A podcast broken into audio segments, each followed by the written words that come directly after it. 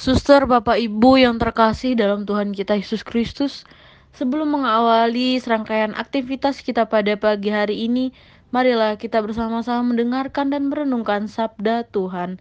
Namun sebelum itu, marilah kita bersama-sama bersatu di dalam doa. Dalam nama Bapa dan Putra dan Roh Kudus. Amin. Allah Bapa yang penuh belas kasih, tiada pujian yang lebih tinggi selain ucapan syukur dan terima kasih kami atas segala berkat dan penyertaan-Mu dalam kehidupan kami hari lepas hari.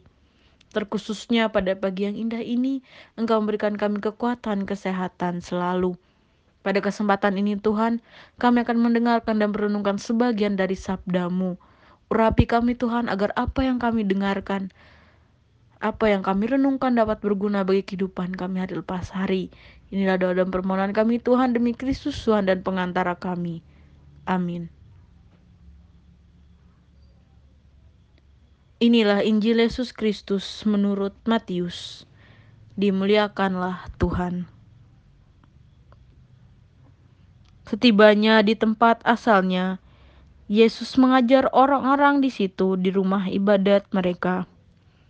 Maka takjublah mereka dan berkata, Dari mana diperolehnya hikmat itu dan kuasa untuk mengadakan mujizat-mujizat itu?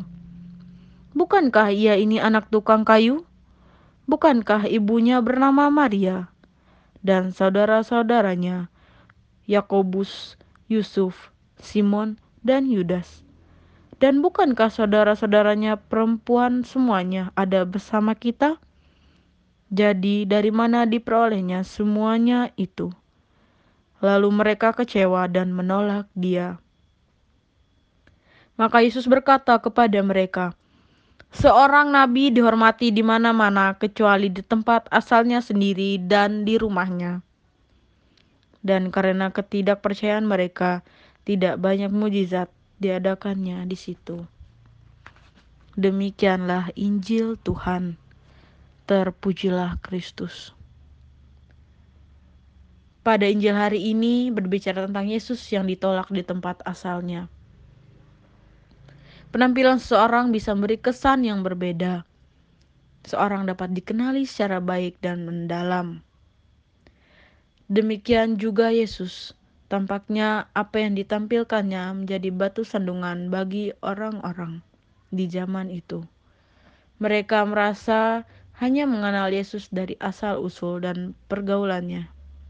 Seperti banyak yang dilakukan kita pada hari lepas hari di zaman sekarang, kita sering menilai orang hanya dari covernya saja, tanpa kita melihat, tanpa kita berkenalan lebih dalam dengan orang tersebut.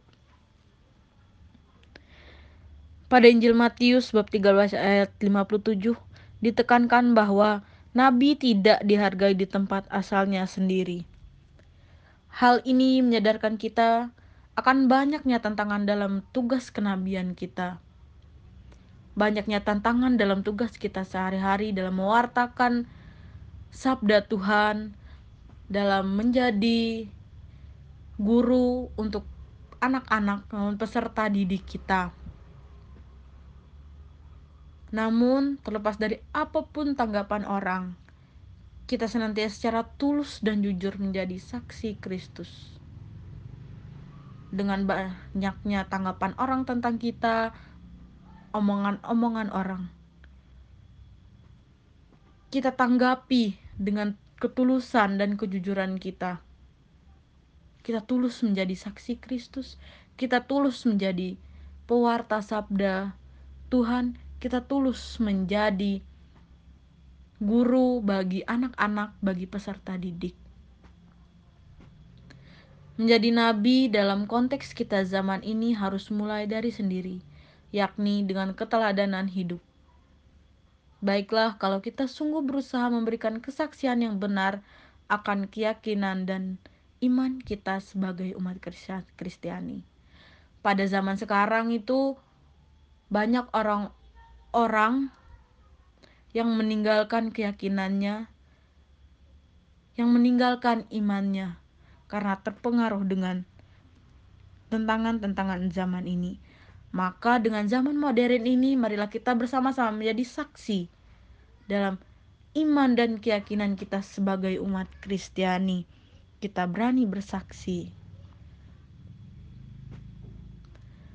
Demikian renungannya singkat yang dapat saya sampaikan. Semoga renungan ini dapat kita wujudkan, dapat kita terapkan dalam kehidupan kita hari lepas hari. Tuhan memberkati kita semua. Marilah kita bersatu dalam doa. Allah Bapa yang Maha Baik melalui sabdamu pada hari ini. Semoga kami selalu diberi keberanian untuk mau bersaksi secara jujur dan tulus setiap kata dan perbuatan kami dalam kehidupan kami sehari-hari. Allah Bapa yang Maha Baik, inilah dalam permohonan kami demi Kristus Tuhan dan pengantara kami. Amin. Dalam nama Bapa dan Putra dan Roh Kudus. Amin.